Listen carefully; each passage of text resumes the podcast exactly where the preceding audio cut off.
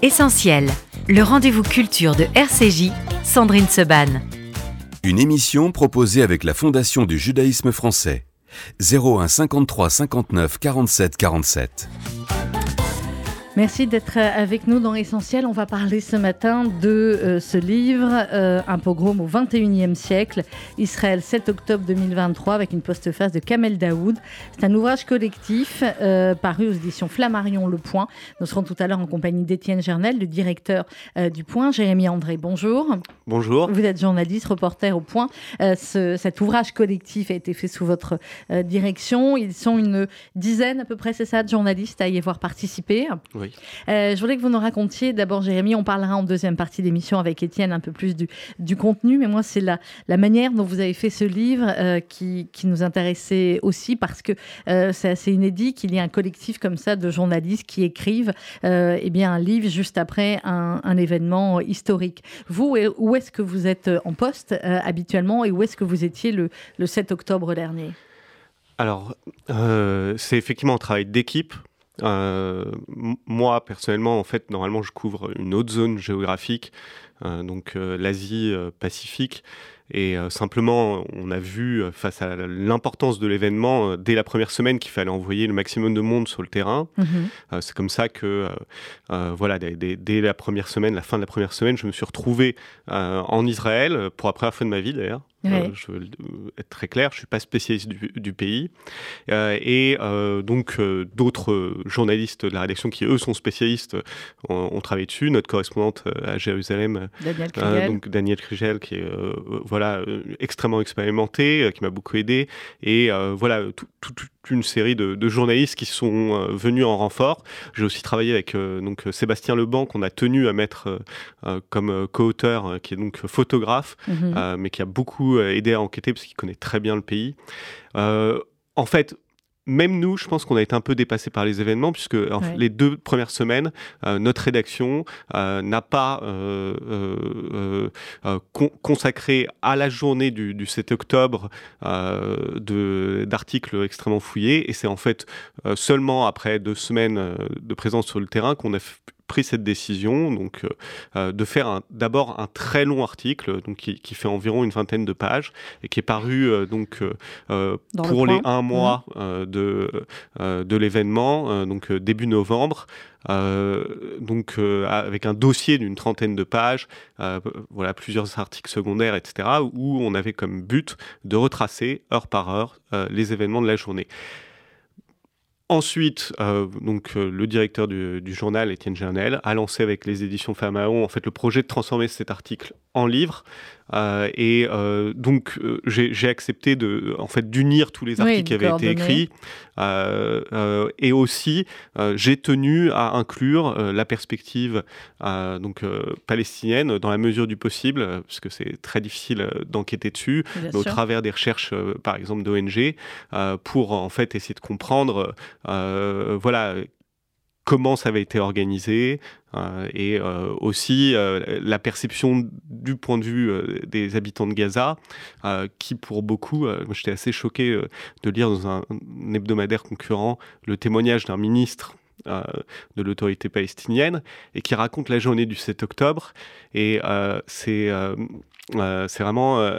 euh, à l'ouest rien de nouveau. C'est-à-dire que, oui. en fait, il y a une ellipse, voilà, il y a une ellipse sur ce qui s'est passé mmh. au début de la journée. Et tout d'un coup, il euh, y a une alerte au bombardement à Gaza. Tout d'un coup, comme ça, et comme, comme s'ils étaient bombardés. Donc, mais c'est très intéressant de voir aussi cette Bien perspective, sûr. parce que je pense que pour beaucoup de gens à Gaza, euh, ils n'ont pas réalisé le crime qui avait été commis initialement au début de la journée. Je pense qu'il y a deux parties. Il y a une partie qui n'a pas réalisé et il y a une partie ouais. qui a participé. Qui a participé et c'est très bien dit dans le, euh, dans le livre. Les journalistes qui ont travaillé avec vous, je voudrais mmh. tous les citer. Euh, Jérémy André, il y a Valentina Ramar, Mila Refi, Luc mmh. de Barrochet, Daniel Kriegel, Sébastien Leban, Guillaume Perrier, Julien Perron, Bartholomé Simon, Théophile Simon, mmh. Mathilde Siro, Géraldine Wessner. Euh, comment est-ce que vous êtes répartis les tâches? Parce que dans le livre, c'est ce qu'on on parle, ce, ce qu'on évoquera tout à l'heure avec Étienne Gernel, on a l'impression vraiment d'être plongé heure par heure dans cette terrible journée du 7 octobre, d'abord dans le sud, sud, ensuite à Tel Aviv, à Jérusalem, un peu partout dans le pays. Alors déjà, on a eu beaucoup de chance parce que on avait donc quelqu'un sur place, donc le, 7 octobre, et donc on a quelques témoignages de ce qui s'est passé dans le week-end du 7 8 octobre. donc Théophile Simon, qui est, qui est un pigiste qui travaille pour la rédaction, qui, en mhm. fait avait fourni des articles dès, les premiers jours. Euh, d'autre part, comme euh, euh, je l'ai dit, donc on a une correspondante à Jérusalem et elle qui a des réseaux plus politiques, etc., et qui a pu très bien enquêter sur les voilà dans les milieux sécuritaires israéliens la perception de la défaillance hein, de, de, de, de l'alerte sur, sur cette attaque. ensuite, euh, au cœur de l'équipe, euh, donc il y avait Sébastien Leban et moi-même euh, qui avons été envoyés donc durant plus de trois semaines mmh. au départ. et nous, donc ce qu'on a fait, c'est qu'on a ratissé les zones d'attaque, donc une demi-douzaine de, de kibbutz. on, on, est allé aussi interviewer donc, les survivants qui étaient déplacés euh, dans, dans, des euh, hôtels, euh, un peu partout dans, en Israël. Et, et, donc d'avoir aussi les familles des otages. Parce que moi, personnellement, en tout cas, je pense que le vrai sujet, c'est les otages. Hum. C'est-à-dire que, comme l'a dit un, un des proches d'otages, les autres gens, ils sont morts. Alors c'est terrible, ah, mais il y a, y a, très dur, mais oui, je comprends y a, ce une centaine de personnes encore aujourd'hui dont on ne sait pas si elles sont vivantes ou, ou pas, euh, dont on peut imaginer que malheureusement une partie n'est plus là, mais dont on sait effectivement mm. qu'une partie est toujours vivante. Et effectivement, mm. c'est la mobilisation de, de mm. tous, de parler d'eux, de voilà. Ensuite, enfin, donc d'autres journalistes ont pu enquêter aussi depuis Paris. Euh, ou nous rejoindre pour euh, travailler sur des sujets euh, spécifiques. Donc Valentine, vous avez cité, mhm. elle a travaillé sur les, les, crimes sexuels. D'autres ont travaillé sur, par exemple, la, réaction des autorités françaises. donc Géraldine Wessner, en particulier, a interviewé le consul de France à, Tel Aviv. Mhm. donc voilà, on a essayé de brasser tous les sujets dans cette journée. On s'est aussi appuyé sur les travaux de nos confrères, parce que la presse anglo-saxonne, en particulier la presse israélienne, a mené des enquêtes extrêmement approfondies. Euh, donc, euh, bien sûr, il faut citer Haaretz, euh, New York Times, etc., qui ont vraiment révélé des, choses extrêmement importantes. Quand vous parlez de, révéler, Jérémy André, vous me disiez, vous, votre, votre terrain, c'était pas le, Proche-Orient, c'était plus l'Asie. Est-ce que vous avez découvert, suite au 7 octobre et encore aujourd'hui, mm. des, des aspects de, de ce problème que vous ne connaissez pas ou dont on a l'impression que certains journalistes, pas vous, hein, pas au point, euh, découvrent, comme euh, Lune Roy par exemple ou d'autres alors, je, suivais quand même euh, le sujet euh, d'assez près, parce que c'est un sujet extrêmement intéressant. D'autre part, j'ai été correspondant au Proche-Orient, mhm. donc euh, en Irak pendant deux ans, et j'ai couvert la guerre en Syrie, en particulier la guerre contre l'État islamique. Donc, c'est la même chose. Je vous interromps, Jérémy André. Pour vous, c'est la même chose. L'État islamique, le Hamas, le voilà. De, manière très, très générale, on a affaire à, quelque chose de similaire, c'est-à-dire une des attaques terroristes massives euh, sur une démocratie et ensuite euh, une opération euh, donc antiterroriste gigantesque à l'échelle d'une guerre dans un environnement urbain. Donc comme par exemple, moi j'ai pu le couvrir à, Mossoul ou au nord de la Syrie. Cependant, les groupes sont quand même très très différents. Oui oui, c'est la même idéologie, mais c'est pas la même technique. Alors les, idéologies sont, sont, distinctes, etc. Après, on, on, va pas en arriver à couper les cheveux en quatre. On a quand même euh, en fait des groupes euh, très massifs, complètement incrustés dans la population euh, et qui ont des visées génocidaires. Donc on l'avait vu avec Daesh sur les Yézidis. Voilà, il y avait eu un enlèvement quand même de masse de plusieurs milliers de, de femmes, d'enfants et de civils yézidis. voilà, il y, a il, y a quand même des points de comparaison. après, bien entendu, euh, les spécialistes critiquent cette comparaison en disant le djihadisme, le djihadisme international de Daesh, ça n'est pas la même chose que euh, le djihadisme euh, antisioniste violent de, du Hamas. du Hamas. Après, on peut effectivement mm. rejouer sur certains mots, mais, mais globalement, mm. effectivement, on, parlait de, juste avant de, de l'UNRWA, Jérémy André, c'est le genre de, choses que, dont vous parlez aussi dans, le, dans le livre, des civils, etc., et dont on a l'impression que certains journalistes aujourd'hui ah, tombent de l'armoire en découvrant. Alors, je, je pense qu'il y a un déni effectivement euh, sur certains euh, aspects. Euh, c'est peut-être pour ça que c'était aussi intéressant d'avoir des, regards neufs. donc, parce que les, gens qui sont depuis longtemps dans ce conflit, forcément, ils finissent par avoir des position extrêmement tranchée. Euh, je, sur, sur, sur euh, les critiques de l'UNRWA, je, je, crois que les, tous les spécialistes, les correspondants euh, sérieux, savent très bien les critiques qui sont portées par Israël contre l'organisation depuis des années. simplement pour pointer les, révélations qui viennent d'être faites donc, par le Wall Street Journal, je, je, crois qu'on est à un nouveau degré avec l'identification précise de euh, commandants militaires ou de gens qui ont participé à la logistique militaire du 7 octobre, euh, donc, et qui étaient employés de l'UNRWA, donc, soit comme professeurs. C'est le début des révélations. Bah, c'est pas le début. ce, qui, ce, qui, avait précédemment été, euh, je pense, grave, en partie dans, un biais euh, que pouvait avoir l'organisation et euh, légitimait voilà, certaines critiques. mais là, c'est tout autre chose. C'est-à-dire que mm. est-ce que on peut citer sur un autre conflit une, des, employés de l'ONU, donc dont certains sont quand même des employés, donc social workers, c'est comme ça qu'ils sont définis dans, dans, dans l'article du Wall Street Journal, qui ont participer à euh, des crimes contre l'humanité. Il n'y a pas. Je, il crois pas. Il n'y a, pas d'autres exemples aussi à l'ONU d'une agence spéciale euh, de réfugiés pour un autre peuple que le peuple palestinien. L'UNRWA est aussi euh, inédit en, en son genre. un dernier mm. mot, Jérémy André, et après on aura Julie Guez, la directrice de la philanthropie du FSU en direct d'Israël. Et justement pour faire la liaison avec Julie, qui elle est avec un groupe de, de volontaires, c'est une expérience que vous avez vécue à plusieurs journalistes sur le terrain pendant de nombreuses semaines qui donnent ce livre, Un pogrom au XXIe siècle. Euh, est-ce que c'était difficile? Ah, comme j'ai dit, j'avais déjà eu une expérience euh, au Moyen-Orient et sur euh, l'État islamique euh, qui avait commis des actes d'une barbarie voilà, équivalent. simplement, donc, je pense que c'est un sujet qui est très difficile, pas simplement par la violence brute de ce qui s'est déroulé le 7 octobre, mais par les tensions qu'il y a autour de ce sujet. C'est-à-dire que les, les, camps sont tellement retranchés, il y a tellement de violence dans les discours euh, de part et d'autre, euh, euh, que et chaque erreur journalistique peut être peut faire exploser une controverse gigantesque. On l'a vu avec toutes les erreurs qui ont été commises. donc voilà, sur, des approximations ou sur des exagérations sur les crimes commis le, 7 octobre. Euh, on le voit dans l'autre sens euh, sur ce qui se passe aujourd'hui à Gaza et l'opération militaire, etc.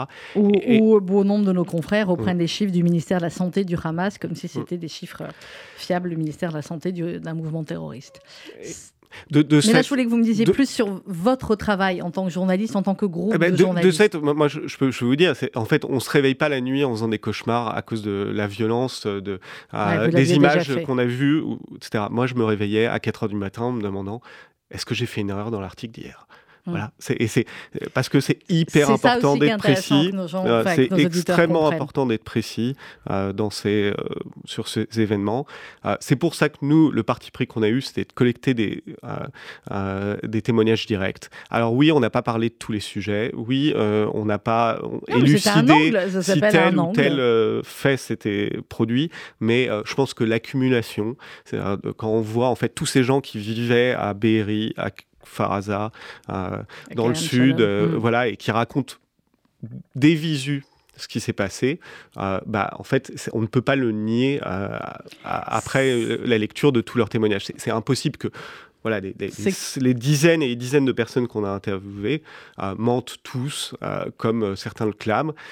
et moi, ce qui m'a énormément choqué, aussi beaucoup marqué dans, cette couverture, c'est que j'ai vu des confrères qui sont des consoeurs qui sont des gens très sérieux, très respectés, mmh. parfois pas spécialistes de la zone, reprendre des voilà des, des, fake news, bah, en fait des, mensonges qui sont inacceptable, donc en particulier.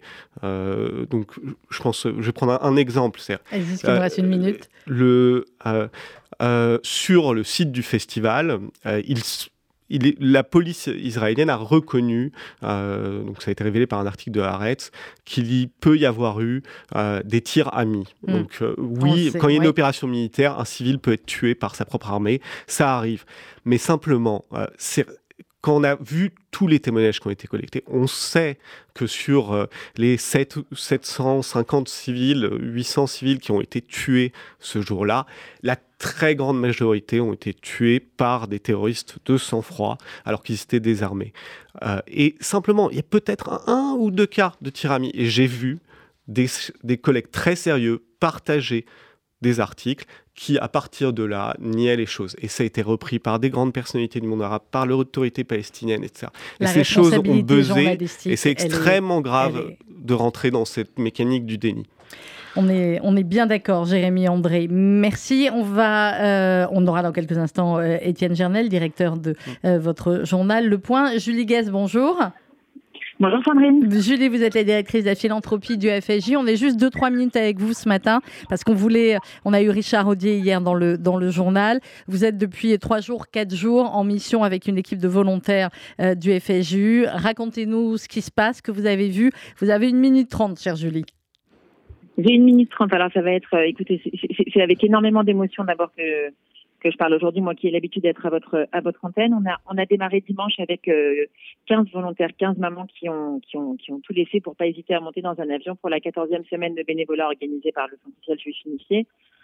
On est monté, euh, voilà, on a basculé d'un monde à l'autre, d'une réalité assez terrifiante. Euh, J'entendais à l'instant parler euh, la, possibilité d'entendre encore un certain déni ou un certain, une certaine forme de négation de tout ce qui peut se passer ici je vous l'ai dit, Sandrine, on a eu du mal à parler hier parce qu'on n'avait pas les mots. On a, mm. on a, on, on, on, on, bascule du rire aux larmes. C'est un peu ce qui se passe quand on est en Israël avec cette solidarité, cette fraternité extraordinaire ici.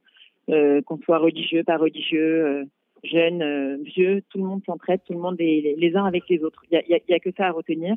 Euh, on a eu la possibilité de descendre à Kerem Shalom et à Kfaraza et de se rendre dans la forêt de Meiri à Meiri, là où il y a eu effectivement le massacre de Nova on pouvait pas se regarder. On est 15 amants, c'était même impossible de se regarder parce que parce qu'on a vu euh, on a vu l'horreur. Voilà, je je je vais pas m'attarder sur ça maintenant parce qu'on a besoin de quelques jours nous toutes pour euh, pour remonter et puis pour pour pouvoir ensuite à notre tour témoigner. C'est ce qui nous a été demandé de faire bien évidemment. On prendra le temps euh, dans les jours à venir, Sandrine, de, de faire passer à l'antenne nos bénévoles qui sont à côté les et, exactement. et chacune raconte exactement tout ce qu'elle a vu, tout ce qu'elle en a entendu, tout ce qu'on en a compris, les témoignages de ces femmes extraordinaires, de ces femmes israéliennes qui ont une cinquantaine, soixantaine d'années, qui tiennent qui, qui les ont tenues à bout de bras vraiment, ce, maudit 7 octobre, et, qui nous ont raconté toutes, toutes, toutes, avec leur histoire de famille, d'enfants, de petits-enfants, de, de ce massacre ignoble qui a eu lieu le 7 octobre. Alors ensuite, évidemment, parce qu'il faut bien essayer de rebasculer dans la vie, on a, on est venu évidemment aider avec cette délégation. Et puis on est depuis deux jours. Euh, euh, hier, on était dans les concombres, dans les kibbutz, dans le centre du pays. Aujourd'hui, on est chez notre partenaire La Tête. On en a beaucoup parlé à votre antenne. Mm. Depuis ce matin 8 heures, on fait des colis et, euh, et on est plein de gratitude de pouvoir le faire, plein de gratitude de pouvoir aider à notre tour. On aide évidemment depuis Paris. on en a beaucoup parlé et, on, et toute la communauté est mobilisée et, et derrière le fonds social pour pouvoir nous permettre d'envoyer des dons. C'est vrai que quand on est ici place, ça prend une tournure encore plus forte. Et, on est très très très voilà vraiment on est on est heureuse d'être là. J'ai pas d'autre mot pour le dire que de que de vous dire à quel point c'est important et j'encourage vraiment tout le monde à s'engager dans ces missions de volontariat. Je remercie le Fonds social, bien que voilà, bien qu'étant euh, intérieur, interne au, projet, mais de pouvoir permettre à, je crois que c'est 4 ou 500 personnes qui sont parties. Qui sont parties et qui ont pu concrètement, euh, et, 400-500 personnes qui pourront, là. ouais, qui pourront à leur tour témoigner. témoigner et aider. Et je peux vous dire que les Israéliens, ils savent pas comment remercier les, les, les, touristes qui viennent, et en particulier les Français qui, une fois encore, témoignent de leur solidarité, de leur sionisme, de leur amour infini du pays, qui sont là, qui se mobilisent et vraiment c'est extraordinaire. On était dimanche dans une base puisqu'il faut aussi voilà, aider ces jeunes, ces, jeunes qui rentrent, qui sortent. Et, il y a tous les âges, Sandrine. C'est ça qui est, qui est bouleversant, qui est, des volontaires. Hmm. Et voilà, on est, on est, j'ai envie de vous dire quel peuple, quel peuple extraordinaire que sont les Israéliens, cette résilience, cette capacité d'avancer. Il y a écrit en énorme partout. bien évidemment, on n'oublie pas les otages puisqu'on a été à Kikar Ratoukin samedi soir. En plus, c'était voilà, le triste anniversaire de la commémoration du, du génocide de la Shoah. Mais en même temps, je vais vous dire, il y avait cette jeunesse qui était là qui a chanté et qui, qui était plein d'espoir et tout le monde attend la libération des otages et en même temps tout le monde euh, avance parce qu'il n'y a pas d'autre mot. C'est écrit mm. partout dans le pays. On avance. On avance. Bah, il n'y a pas d'autre choix que de vivre et de, de continuer à jamais baisser les bras et à porter ce pays autant qu'on peut. Les Chaim, ça sera le mot d'ordre aussi du, prochain dîner de solidarité du, du FSU le 17 mars. On aura l'occasion d'en reparler. Merci Julie, bravo euh, à tous les volontaires. La Sandrine, pour une grande Évidemment. Avec toutes les bénévoles qui sont là, Évidemment. qui dimanche et qui viendront témoigner la semaine prochaine. Évidemment. Merci Julie. Faites attention. À, très vite. Euh, merci euh, Jérémy André. dans quelques instants, on va se retrouver avec le directeur du Point, Étienne Gernel, pour continuer à parler de ce livre, Un pogrom au 21e siècle aux éditions Flammarion. Marion Le Point. Essentiel, le rendez-vous culture de RCJ, Sandrine Seban. Une émission proposée avec la Fondation du judaïsme français. 01 53 59 47 47 seconde partie euh, d'Essentiel avec mon invité à présent, Étienne Gernel. Bonjour. Bonjour et merci de me recevoir. Merci à vous. Vous êtes le directeur euh, du magazine Le Point. Euh, on a commencé dans la première partie de cette émission à évoquer avec Jérémy André un pogrom au 21e siècle, Israël 7 octobre 2023, qui vient de paraître aux éditions Flammarion Le Point. J'ai eu l'occasion de vous le dire hors antenne, Étienne Gernel, mais c'est un travail plus que remarquable. en fait, j'ai le livre est sorti il y a, quelques jours. Moi, j'ai déjà lu deux fois. Euh, pourquoi je l'ai lu deux fois? Parce que, euh, comme tous les journalistes, comme vous, j'imagine, quand vous lisez un livre, on prend des notes en même temps. Après, chacun a sa manière de travailler, mais euh, généralement, je prends des notes en même temps que je lis un livre. La première fois que j'ai lu votre livre, je n'ai pris aucune note parce que j'en étais incapable. J'étais incapable tellement j'étais scotché, happé, par euh, les récits euh, de vos journalistes, de l'équipe de la rédaction du Point, et euh, ces récits qui nous transportent eh bien, minute après minute dans ce maudit 7 octobre 2023. Et hier soir, je l'ai relu, et à l'inverse, je crois que j'ai pris trop de notes, parce que tout ce qui était dedans, je me dis, oulala, ça, il faut en parler, ça, peut-être que nos auditeurs ne le savent pas, ça, peut-être qu'ils vont l'apprendre, ça, moi, je l'ai appris, donc je considère qu'eux, peut-être, ne le savent pas. et après, je me dis qu'effectivement, le meilleur moyen, ça va être de lire le livre et je sais qu'ils vont se le procurer. Euh, on va revenir un tout petit peu en arrière, Étienne Gernel. Euh, vous, le matin du 7 octobre, c'est euh, ce qu'on a appelé en Israël le Shabbat Hachachor, le Shabbat noir. J'imagine que vous êtes à Paris, vous vous réveillez un samedi, comme tous les journalistes, on travaille peut-être un peu moins le samedi. Comment vous avez l'info et qu'est-ce qui se passe dans votre, dans votre tête de journaliste à ce moment-là et directeur du Point? L'information est venue par mon téléphone portable. Vous savez, les téléphones portables qui sont des extensions de nous-mêmes. Euh, mais je vais vous dire, l'information, elle est venue un peu plus tard. La guerre, c'est une chose. Euh, le massacre à visée génocidaire, c'est autre chose. Et ce qu'on a appris dans les jours qui suivaient, en réalité, la, révélation de ce que c'était que le 7 octobre est arrivée plus tard. Et on a compris ça un peu plus tard. Ce qui s'était produit, c'est les massacres systématiques. Euh, les enfants, les vieillards, dans les, dans les kibbutzim, les, le massacre à but génocidaire. C'est pas la même chose qu'un massacre. Et d'où la question d'ailleurs du vocabulaire qu'on a employé. qu'on utilise. Du nom qu'on utilise, qui est une grande question et que je traite abondamment d'ailleurs dans le début, euh, parce qu'on s'est beaucoup posé de questions là-dessus. Et c'est ça qui en fait un fait nouveau, un fait historique, euh, une journée dont on ne se remet pas et qui est particulière, qui n'est pas un événement qui est soluble dans le fil des événements au Proche-Orient, dans l'histoire du conflit israélo-palestinien. C'est quelque chose de particulier, ça fait partie de ces événements qui fabriquent de l'histoire, où les choses ne sont plus, comme les, sont, plus les mêmes après. Mmh. Euh, c'est ce que vous dites effectivement dans votre préface, Étienne Gernel. Vous dites il est des gens dont l'histoire a du mal euh, à se remettre. Euh, vous racontez ce qui s'est passé et vous parlez de Yankelevitch, du philosophe Yankelevitch, ce passage de l'imprescriptible où il parle effectivement des différentes tueries et de Dresde, etc. Et vous dites chacun se prononcera bien sûr comme il l'entend sur l'ampleur et l'intensité des bombardements israéliens, mais vous dites après tout Churchill lui-même a eu des doutes ou remords à propos de Dresde, mais quel besoin pour cela de relativiser Oradour ou le 7 octobre Avons-nous par ailleurs appelé au cessez-le-feu juste après le Bataclan? C'est Yankelevitch qui pouvait euh, vous aider, nous aider. Yankelevitch, c'est le penseur de cette époque. Euh, d'abord, c'est le penseur qui avait dit cette chose très simple. Hein. C'est, euh, il avait dit l'antisionisme est la manière d'être démocratiquement antisémite c'est plus que jamais vrai. Hum. Il avait vu, et quel génie quand même, Lankelevitch, extraordinaire. Et effectivement, ce qu'il disait sur Dresde, c'est extraordinaire, parce que déjà, il y avait la relativisation euh, d'Oradour sur Glane par Dresde, euh, ou du bombardement de Coventry. Et c'est ce qui est arrivé dès le 7 octobre au soir. C'est la confusion entre l'agresseur et l'agressé. Euh, la confusion aussi entre un massacre visant délibérément les populations civiles, dont la cruauté est non pas une conséquence, mais, mais le but euh, visé, est euh, une action militaire qui vise une ville dans laquelle sont retranchés euh, les agresseurs et qui donc fait des victimes civiles. Mais c'est pas du tout la même logique. Et dès le 7 octobre enfin, comment dire, dès, oui, le lundi, euh, ça a commencé avec ce, ce, comptage macabre des victimes d'un côté et de l'autre. Mais, mais est-ce qu'on peut laisser les calculatrices décider de ce qui est juste, de ce qui ne l'est pas? Euh, Si vous prenez un exemple très simple, le bombardement de Dresde par les Anglais a fait beaucoup plus de morts que le massacre de Radour-sur-Glane. Hmm. Et c'est-à-dire que les Anglais ont tort et les Allemands raison dans cette affaire. C'est insupportable. Or, on a entendu ça euh, sur certaines zones. Ah bah oui, les morts d'un côté et de l'autre. On entend tout le temps. Le oui mais, le. Euh, oui, on entend ça absolument tout. Et c'est absolument insupportable. C'est une trahison de l'esprit. Parce que je pense que le 7 octobre, il y a deux événements. Il y a le massacre, le mhm. massacre euh, de nature génocidaire.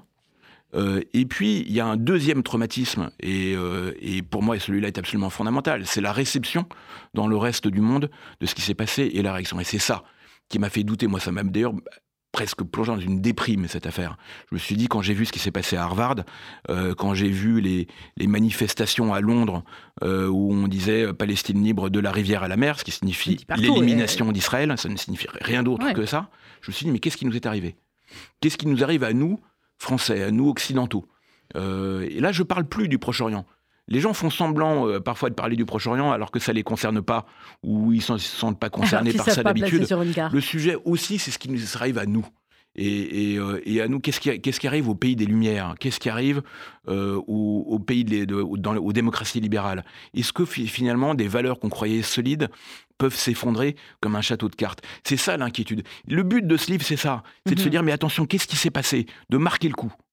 Ce que vous dites, euh, Étienne Gernel, c'est marquer le coup de raconter euh, ce qui s'est passé le 7 octobre. Euh, parce qu'on a l'impression, et c'est plus que l'impression, qu'effectivement, en Occident, bien, on considère ça comme étant très loin ou comme étant un conflit territorial, etc. Mais pourtant, la France, euh, il y a eu le Bataclan, il y a eu les attentats de 2015, il y a eu Charlie Hebdo, il y a eu l'hypercachère, il y a eu Nice, il y a eu euh, Toulouse. Enfin, je pourrais continuer comme ça pendant S'agissant du Hamas, on ne peut pas parler de conflit territorial, c'est un mouvement islamiste, c'est pas un mouvement national euh, palestinien. C'est pas le Fatah. À, répéter. le, Hamas a une visée mondiale. Dans sa charte qu'il faut lire, qu'il faut relire, ils disent qu'ils sont une branche des frères musulmans.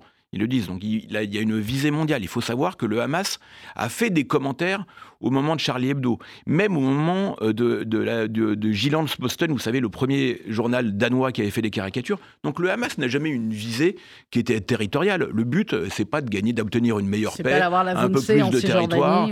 Voilà, c'est pas c'est pas son problème à ça. Et d'ailleurs, il se fiche pas mal des Palestiniens parce qu'il il, a quand même transformé toute une population en bouclier humain.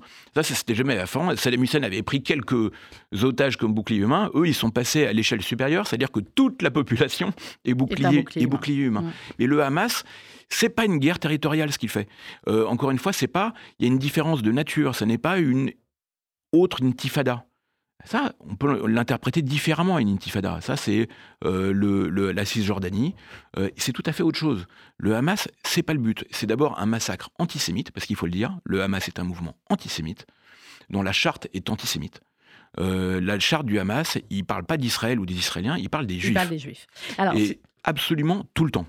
Euh, à un moment donné, effectivement, euh, je crois que vous avez vu, je ne sais pas, je crois que vous l'avez vu, Étienne Gernel, ce film des 45 minutes du, du Hamas, comme moi. Et ce qu'on a il y a beaucoup de choses euh, qu'on a pu dire à nos auditeurs et à vos lecteurs, mais c'est effectivement que euh, ce cri euh, que vous racontez aussi dans le livre, qu'un de vos journalistes raconte, c'est un cri en arabe retenti massacrons les juifs. Et c'est ce qui est en permanence, même quand on comprend pas bien l'arabe, dans ces 45 minutes, c'est les juifs, les juifs, Itbara Yaoud, Yaoud, mm. Yaoud, Yaoud. À aucun moment il n'est fait référence aux Israéliens. Jean-Luc Mélenchon, si vous nous écoutez, c'est Écoutez bien, ça peut vous servir.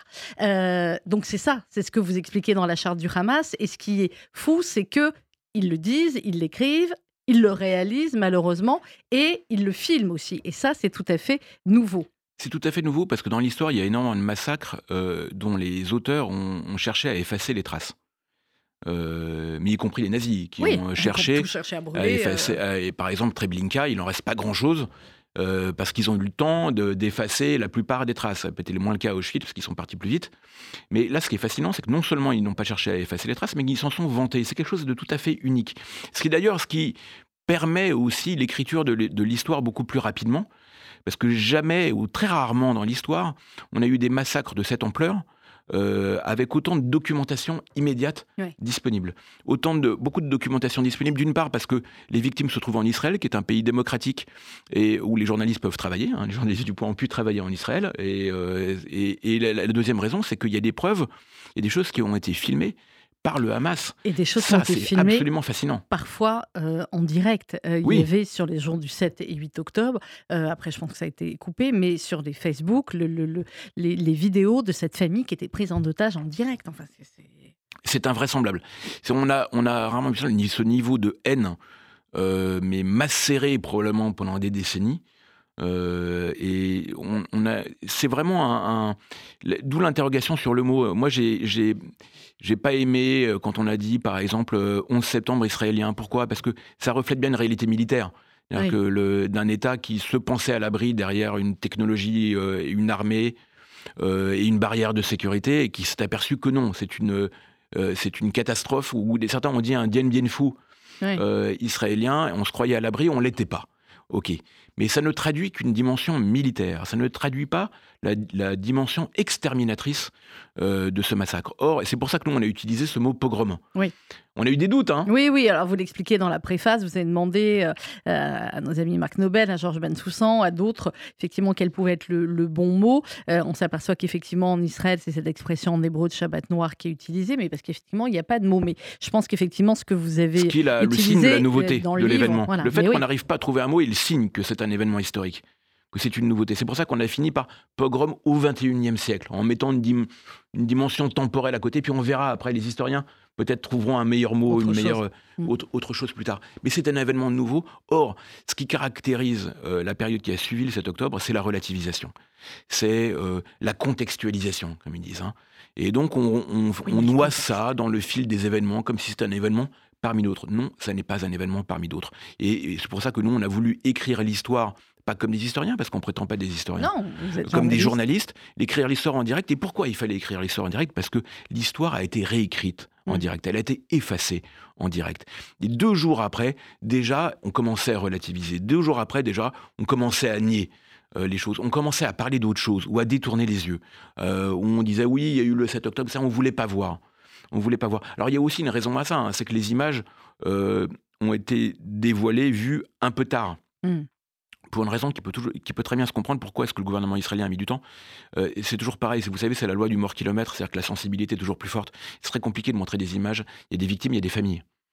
Et on voit bien la, pudeur qu'on a eue, nous, les Français, au moment du Bataclan. Euh, à montrer les images de l'intérieur du Bataclan. Les journaux étrangers ont eu beaucoup moins de pudeur. Et c'est normal. Euh, comment dire, c'est humain. Et Tout ça est parfaitement humain.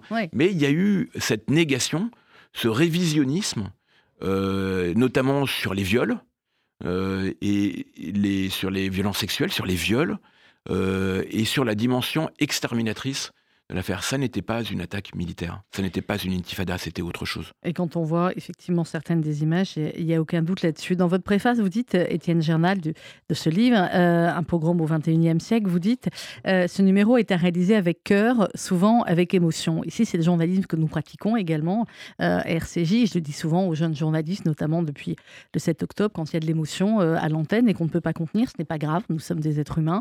Et c'est normal, surtout quand on touche à quelque chose d'aussi particulier. C'est plus rare en presse écrite, non seulement de le faire, mais aussi de le dire, euh, alors qu'on rentre dans une ère de, de journalistes et qui, soi-disant, euh, voilà, l'objectivité, la fameuse objectivité, etc. Vous savez, le, euh, le Point, dès le départ, c'est un journal qui a été fondé par une bande de copains Mmh. et qui est toujours resté une famille. Et il y a ça. Alors, il y a des gens qui arrivent, il y a des gens qui partent, comme dans toutes les rédactions. Mais globalement, on est resté ça. On est resté une famille. C'est un journal très soudé. On s'engueule comme tout le monde. hein. Oui. Sinon, Euh, c'est pas une rédaction. mais euh, il y, a, y a, comment dire, euh, il y a quelque chose de commun, il y a quelque chose qui nous relie. Euh, en outre, on a été dans cette affaire probablement un peu isolé dans la presse française, pas complètement, mais un peu. Je confirme. Euh, et on a bien vu, ça nous tenait à cœur de rétablir ces choses. Et les journalistes qui ont travaillé là-dessus, euh, et ils l'ont fait à- avec cœur. Et je l'ai vu d'ailleurs quelques semaines plus tard, puisqu'on avait toute une équipe qui était là-bas, qui est partie en Israël, et tout le monde était dans le. Je suis allé, moi, pour aller interviewer hier Lapide, et euh, tout le monde était dans le, le même petit hôtel, qui était un hôtel euh, dans le Tel Aviv un peu bobo. euh, Ouais. il y avait du, je me souviens, il y avait du vin à volonté dans le dans l'hôtel et je, je les ai sentis, euh, comment dire, c'était assez émouvant. C'est des jeunes journalistes ou jeunes, moins jeunes d'ailleurs, euh, qui sont, euh, qui étaient concentrés, euh, à la fois avec un peu d'émotion, beaucoup de sérieux. Euh, c'était de la, de la gravité et en même temps de la joie d'être ensemble. Euh, parce que le journalisme, c'est aussi ça. Oui. C'est des équipes, c'est la manière d'être ensemble. Et oui, et globalement, toute l'équipe. euh, et, et je, et je parle aussi de l'équipe à Paris, des secrétaires de rédaction, des maquettistes, euh, des éditeurs du web, etc. Tout le monde était impliqué là-dedans parce qu'on avait le sentiment de faire quelque chose qui était important. Euh, Et ce qui n'est pas toujours le cas dans notre métier. Souvent, c'est un peu futile. là, on a pensé que c'était important. Euh, c'est tellement important, Étienne Gernel, que vous n'êtes pas contenté du numéro spécial du Point. À quel moment vous vous êtes dit il faut en faire un livre qui vient de paraître donc aux éditions Flammarion Le Point? C'est rare le soir numéro spécial, et c'est pas que le numéro spécial, parce que moi j'avais lu le numéro spécial et quand j'ai lu le, le livre, j'ai pas du tout eu l'impression que c'était une, une redite. À quel moment vous vous êtes dit on va en faire un? Euh, dès le soir du bouclage, Ouais. euh, puisque euh, j'ai eu Sophie de Closet, qui est la patronne de Flammarion, au téléphone. Mhm.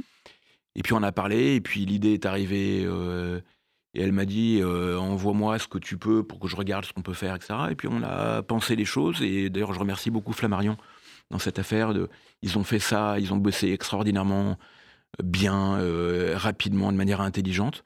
Euh, on a ajouté beaucoup de choses, des reportages Oui. euh, qui ont été euh, faits dans les semaines qui ont suivi, notamment les parties sur les, les viols. Euh, et puis il y a cette postface de Kamel Daoud qui, pour moi, est l'un des textes les plus forts Ouais, que j'ai lu ces derniers temps. Mm. Euh, D'abord, c'est un très grand écrivain. Et euh, quelle plume incroyable, mais c'est un personnage surtout qui porte sur lui d'ailleurs la gravité des, des années de terrorisme en Algérie. Et qui nous rappelle souvent une chose, il le fait souvent dans les colonnes du Point, mais il nous rappelle souvent une chose, c'est que l'islamisme, la violence islamiste, elle est vraiment née dans les années 90 en Algérie. Avec ce qu'on appelait le retour des Afghans, c'est-à-dire ceux qui avaient combattu en Afghanistan.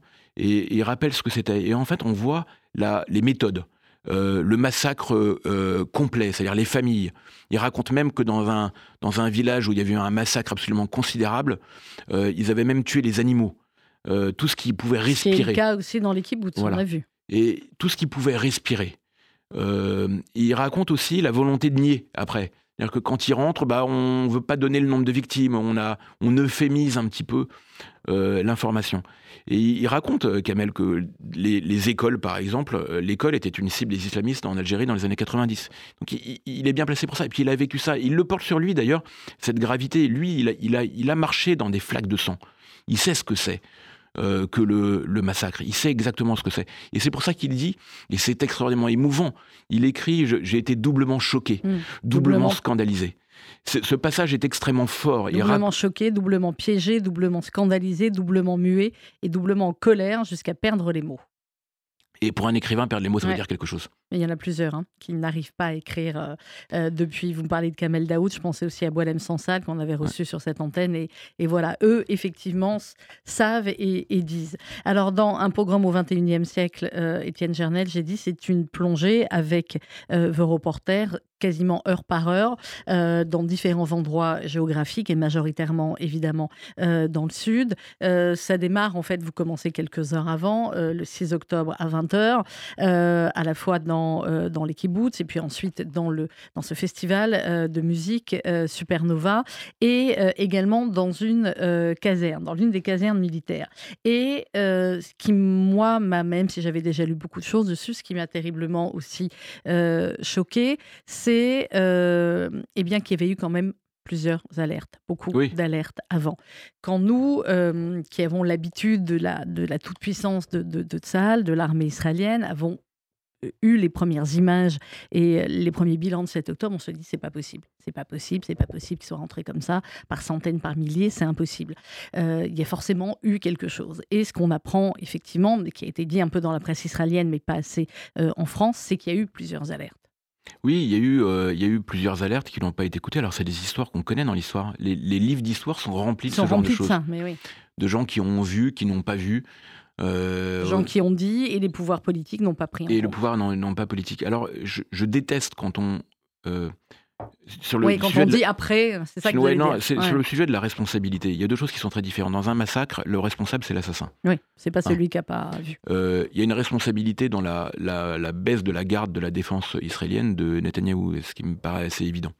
Euh, et d'ailleurs, il est remis en cause en Israël de manière assez virulente. Hein. Oui, c'est peu de le dire. C'est le, oui, c'est peu de le dire. Et il y a des raisons pour ça. Euh, il ne faut pas confondre responsabilité et responsabilité. Il y a la responsabilité d'un massacre, c'est les assassins, c'est les haineux, c'est les gens qui tuent des enfants et les prennent en otage. Euh, c'est le premier truc. Mais après, c'est sûr qu'il y a une faillite euh, du côté du gouvernement israélien de, cette affaire. Et alors, il y a aussi quelque chose qui, qui a changé hein, dans la, dans la, qu'on voit ailleurs dans le monde, c'est que il y a de, avant il y avait, on parlait des guerres asymétriques avec d'un côté de la high tech, de l'autre côté de la low tech. Hmm. Maintenant, il y a de la cheap tech, et on voit bien euh, l'Iran par exemple dispose de technologies qui ne sont pas très chères, mais qui sont quand même de la haute technologie. On le voit avec les outils. Et ce qui est quand même très frappant dans cette affaire, c'est de voir le niveau technologique du, du, Hamas, euh, leur niveau de préparation qui est complètement dingue, euh, que bah, nous, on n'avait pas vu, euh, peut-être qu'Israël n'a pas vu, il y en a qui étaient bien placés pour le savoir, c'était l'ONU. Mais bon. Ah, voilà, justement, on va, on va y venir hum. euh, à l'ONU et à, et à l'UNRWA, euh, dont on a enfin, euh, pour certains pays, arrêté les subventions. La France a simplement gelé le premier trimestre ou sommet, je ne sais plus, 2024, mais bon. Et donc, dans, dans, le livre, Étienne Gernel, vous parlez des civils palestiniens et vous dites, depuis le 7 octobre, la participation de civils palestiniens aux, aux exactions est évoquée du bout des lèvres. Pourtant, dès le jour même, impossible d'ignorer sur les centaines de vidéos postées tant par les Palestiniens que par des Israéliens la présence de nombreux jeunes hommes de Gaza sans équipement militaire professionnel en territoire israélien, etc. etc. Et les fameux photographes d'agence euh, qui, euh, pour certains, apparemment très clairement, ont été prévenus parce que euh, ils faisaient plus ou moins partie du Hamas. Ça aussi, ça a été, c'était nouveau. Oui, c'est un gros tabou, hein, la participation de la population palestinienne, et néanmoins, il mérite d'être évoqué il euh, y a quand même un lavage de cerveau de la population de Gaza depuis des décennies, euh, avec euh, un discours profondément antisémite, et, que c'est très compliqué. Je discutais récemment avec un ami qui est franco-allemand, et qui me disait, on ne soulignera jamais assez à quel point le processus de dénazification dans l'Allemagne de l'après-guerre est un processus qui est très rare dans l'histoire. Mmh. et qui, était, qui, peut arriver. Il y a, là, il y a un vrai sujet. Donc, quand on dit, les gens parlent de solutions politiques, moi déjà, quand on parle de solutions politiques, ça dépend avec qui. C'est-à-dire que se mettre à table avec le Hamas me paraît quand même un peu euh, compliqué. Je ne sais pas comment on parle avec ces gens-là. Moi, je ah bah, ils ne parlent pas. Vous avez vu les mêmes images que moi. C'est 45 minutes. Il n'y a pas de, a pas de dialogue. C'est Allah Akbar et Idbaraya. Oui, et, c'est d'ailleurs, j'ai entendu ça parfois dans la bouche de responsables politiques français euh, qui disent euh, De Gaulle a fait avec la paix avec les Allemands, mais pardon, non? De Gaulle, il a fait la paix avec Adenauer. Ouais. Il n'a pas fait la, la paix avec Adolf Hitler. C'est pas pareil. Et, Adenauer, il, était en, il a été emprisonné par les nazis parce que c'était un opposant. Donc c'est pas tout à fait, c'est même pas du tout la même chose. Et donc de ce côté-là, et puis il y a une vraie question, et qui est une vraie question pour l'avenir, c'est dans la, la, si on pense à la- à l'après, à, la paix, euh, si on, parce qu'il faut un jour la paix, Bien sûr. c'est une nécessité absolue. Mais euh, il y a aussi une question d'éducation euh, et l'ONU joue un rôle là-dedans. C'est-à-dire que le- dans les services publics importants à Gaza, a l'éducation. Qu'est-ce qu'on dit aux enfants? Est-ce qu'on leur enseigne que l'ennemi, c'est le juif? Est-ce qu'on leur enseigne, comme c'est écrit dans la charte du Hamas, que euh, des, des clichés antisémites, euh, antidéluviens sur les juifs et l'argent? Est-ce que c'est ça qu'on fait? C'est ce qu'on retrouve. Est-ce qu'on hein, leur enseigne, les- comme c'est écrit dans la charte du Hamas, euh, le protocole, les protocoles des sages de Sion Parce que ça, je voudrais revenir un instant là-dessus. C'est un, truc absolument fondamental parce que parfois on dit bah oui mais c'est le, le problème c'est la Cisjordanie non mais attendez moi Non, euh, euh, vous me ferez jamais défendre la politique de Netanyahou euh, sur dans, en Cisjordanie Personne ne vous le demande. hein. Voilà, et non, et oui, personne ne me le demande, et je le ferai jamais. Néanmoins, l'antisémitisme du Hamas, c'est quelque chose qui est beaucoup plus profond et qui prend euh, racine dans des choses très anciennes. Les protocoles des sages de Sion, on connaît l'histoire, c'est un faux historique créé dans la Russie tsariste en 1903 pour générer de l'antisémitisme. hein. C'est c'est fait pour ça. Et qui a été démonté à plusieurs reprises par des tas de journaux, des tas de spécialistes, etc. Et qui est cité dans la charte du Hamas. Ce qui est intéressant, c'est que euh, la, la charte du Hamas, écrite en 1988, Mhm. euh, reprend un document déjà très ancien et déjà complètement démonétisé. Et ce document, il figure dans un autre livre, euh, qui est Mein Kampf. Mm. Et dans Mein Kampf, les protocoles de sage de Sion sont présentés par Adolf Hitler comme étant vrais, mais néanmoins Hitler reconnaît qu'ils sont contestés. Alors il s'en tire par un syllogisme qui est ahurissant parce qu'il dit les juifs le contestent, mais comme les juifs mentent, c'est donc s'ils sont vrais. Finalement, euh, voilà. C'est donc, c'est donc authentique, ce qui est incroyable. Mais le Hamas ne prend même pas cette peine-là. Et, mais on voit bien les racines de cet antisémitisme. C'est un antisémitisme, euh, oui, européen euh, et est-européen euh, Mhm. du 19e siècle et du, dé- du début du 20e. Mais pardon, mais quand on a une référence commune avec Mein Kampf, ça veut dire quelque chose. Ça n'est pas du tout. Et le, le- Ça n'est pas lié à, à une politique, parce que ce que vous disiez sur l'antisémitisme du Hamas, c'est le même on parle euh, pas sous Shimon. Peres, à- sous Yitzhak Rabin et sous Benjamin On ne parle pas des colonies à Hébron. Euh, on ne parle pas de Jérusalem-Est. Jérusalem-Est, c'est pas le même sujet.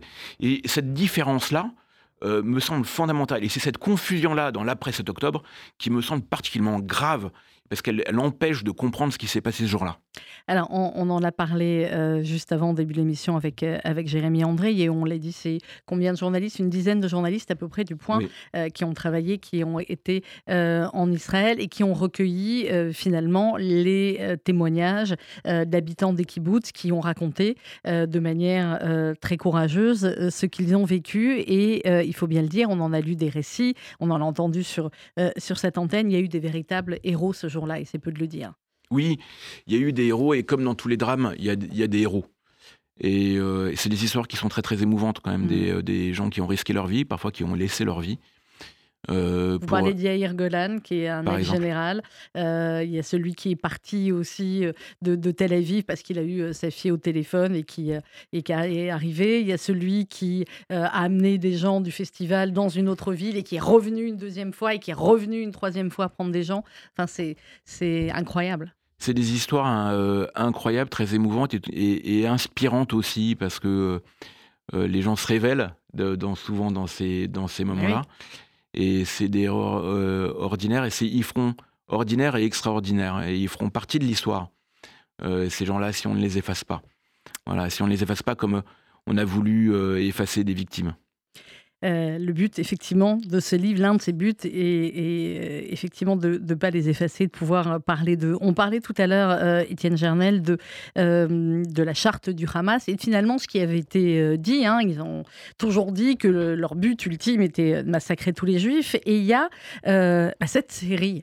euh, quand même, Le Point des Hommes Libres, une série palestinienne diffusée quelques mois à peine avant l'attaque sur la chaîne de télévision de Gaza Al-Quds.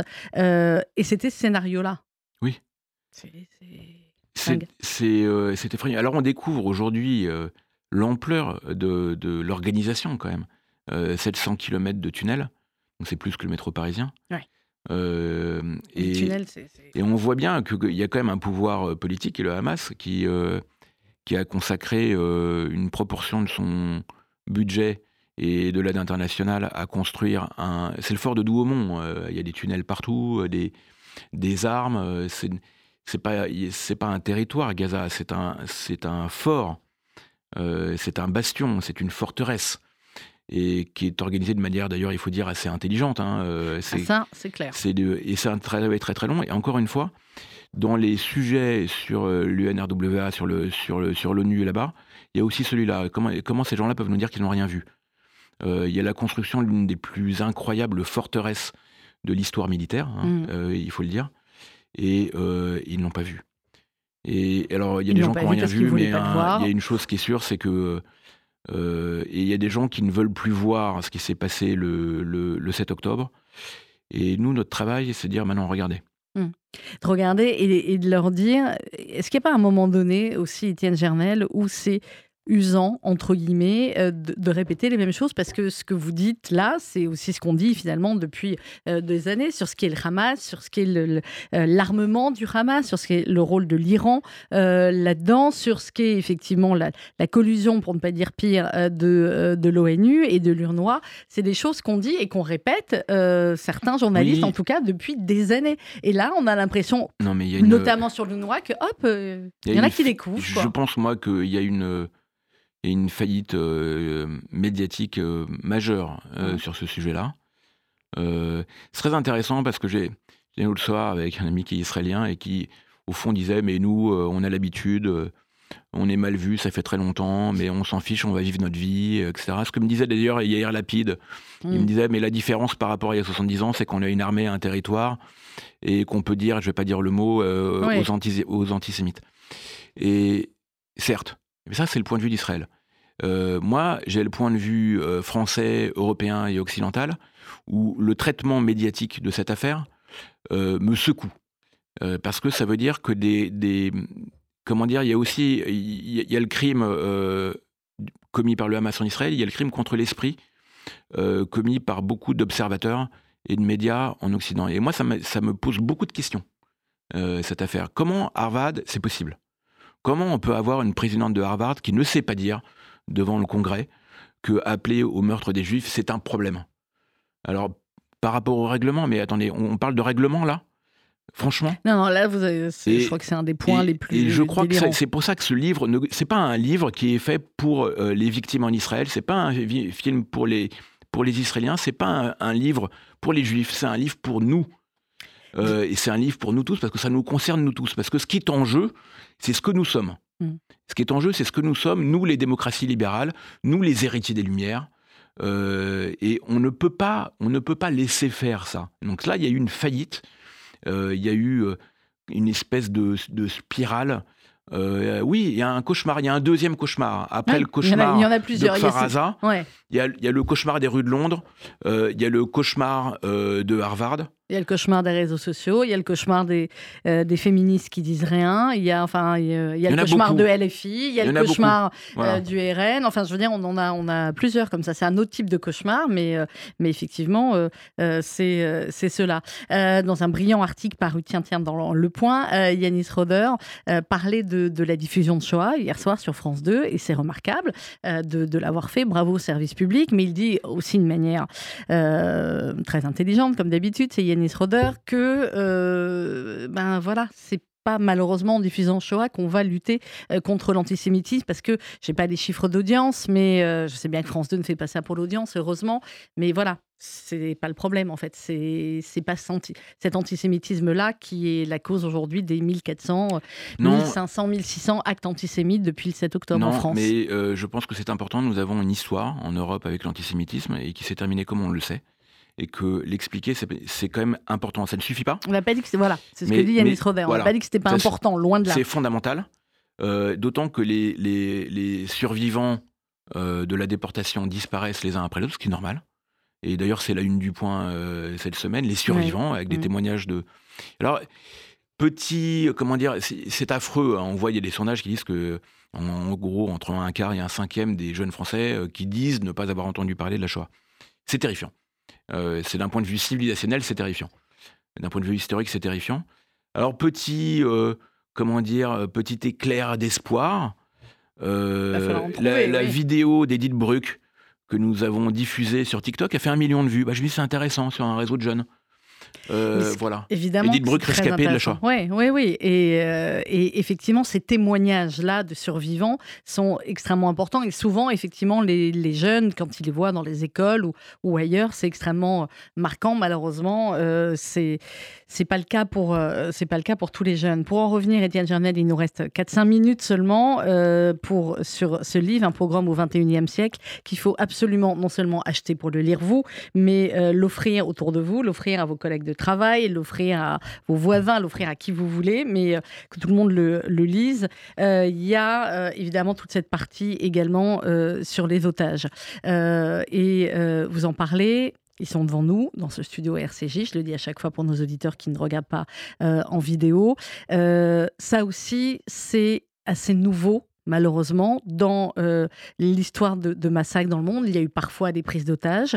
J'ai cherché s'il y avait eu des prises d'otages aussi massives, aussi longues, avec autant de gens. Il n'y en a pas eu beaucoup et notamment avec, euh, avec des enfants, avec un bébé qui est devant nous, Kfir qui a eu un an et Ariel qui a eu quatre ans. Ça, c'est quelque chose aussi de nouveau et qui pèse de manière terrible sur la société israélienne et j'ai envie de dire sur tous ceux qui ont euh, un cœur. C'est terrifiant. Quand euh, je suis allé en Israël interviewer hier Lapide, c'était le jour de la, veille de l'arrivée d'une marche des familles d'otages à Jérusalem. Et donc j'y suis allé avec l'équipe du Point. On est allé avec euh, Jérémy André, euh, Valentina Rama. Euh, on était là-bas et j'étais frappé d'une chose d'ailleurs, parce qu'on les voyait, on a pu leur parler un peu les familles d'otages. ce qui était absolument fascinant, on les voyait, il y avait un côté babacool, parce que c'est les kibbutz du Sud, hein, donc c'est un peu les gauchistes aussi. Ça, on en parler, c'est plus que les gauchistes. Vous dites effectivement que le 7 octobre, ils avaient prévu dans certains kibbutz les cerfs-volants, euh, voilà. pour envoyer à leurs voisins palestiniens. Voilà, et y compris dans le festival euh, Supernova, c'est ce qu'on appelle parfois le camp de la paix. Euh, et c'était limite, ça sentait pas le pétard d'ailleurs dans, le, dans cette manifestation. Ah oui, dans le festival Il y avait ce côté un peu babacool. Et ce, qui est, ce qui est intéressant dans cette affaire quand même, quand on, parfois on essaie de dire ah, mais c'est l'extrême droite israélienne. Non, non. Ceux qui ont, ils ont assassiné, c'était le camp de la paix, c'était les gens qui voulaient la paix. C'était beaucoup de gauchistes aussi, il faut dire les choses. Et combien même? Et, et, et c'est donc c'est la pure haine des juifs. Ça n'est que ça. Voilà. Ni, de l'extrême droite, ni de l'extrême gauche. C'est que ça. Hmm. Et, il faut le dire, ça, c'est pas le conflit israélo-arabe, c'est pas, c'est pas la même chose. C'est de la haine des juifs et c'est quelque chose qu'on ne peut pas accepter, qu'on ne peut pas laisser passer. Or, ça monte. Voilà. Et ce qui se passe en politique, euh, c'est inquiétant. La relativisation, ça fout la trouille. Voilà. Ça fout la trouille pour l'avenir. Euh, donc il faut se battre. Euh, ne rien lâcher. Le but de ce livre, ça se résume en ces trois mots ne rien lâcher. C'est ce qu'on essaye de faire, c'est ce que vous faites remarquablement au point. Euh, merci beaucoup euh, Étienne Gernel, directeur de euh, l'hebdomadaire Le Point. Ce livre, absolument qu'on vous, on fait plus que vous recommander. C'est voilà un pogrom au 21e siècle, Israël 7 octobre 2023, paru aux éditions Flammarion Le Point, avec une postface de Kamel Daoud, la une du Point. Donc cette semaine, tant qu'on y est, vous avez dit les survivants. Les survivants, c'est les, récits de quelques-uns des derniers déportés. Vous cherchez, hein, Étienne Gernal, il y en a qui vont pas vous aimer du tout entre ça et le livre. Hein. Et écoutez, euh, c'est des histoires de terminer S'ils ne m'aiment pas, tant mieux. tant mieux. Eh ben, ça tombe bien, nous aussi, ils nous aiment pas. voilà. Bienvenue au club. Merci beaucoup.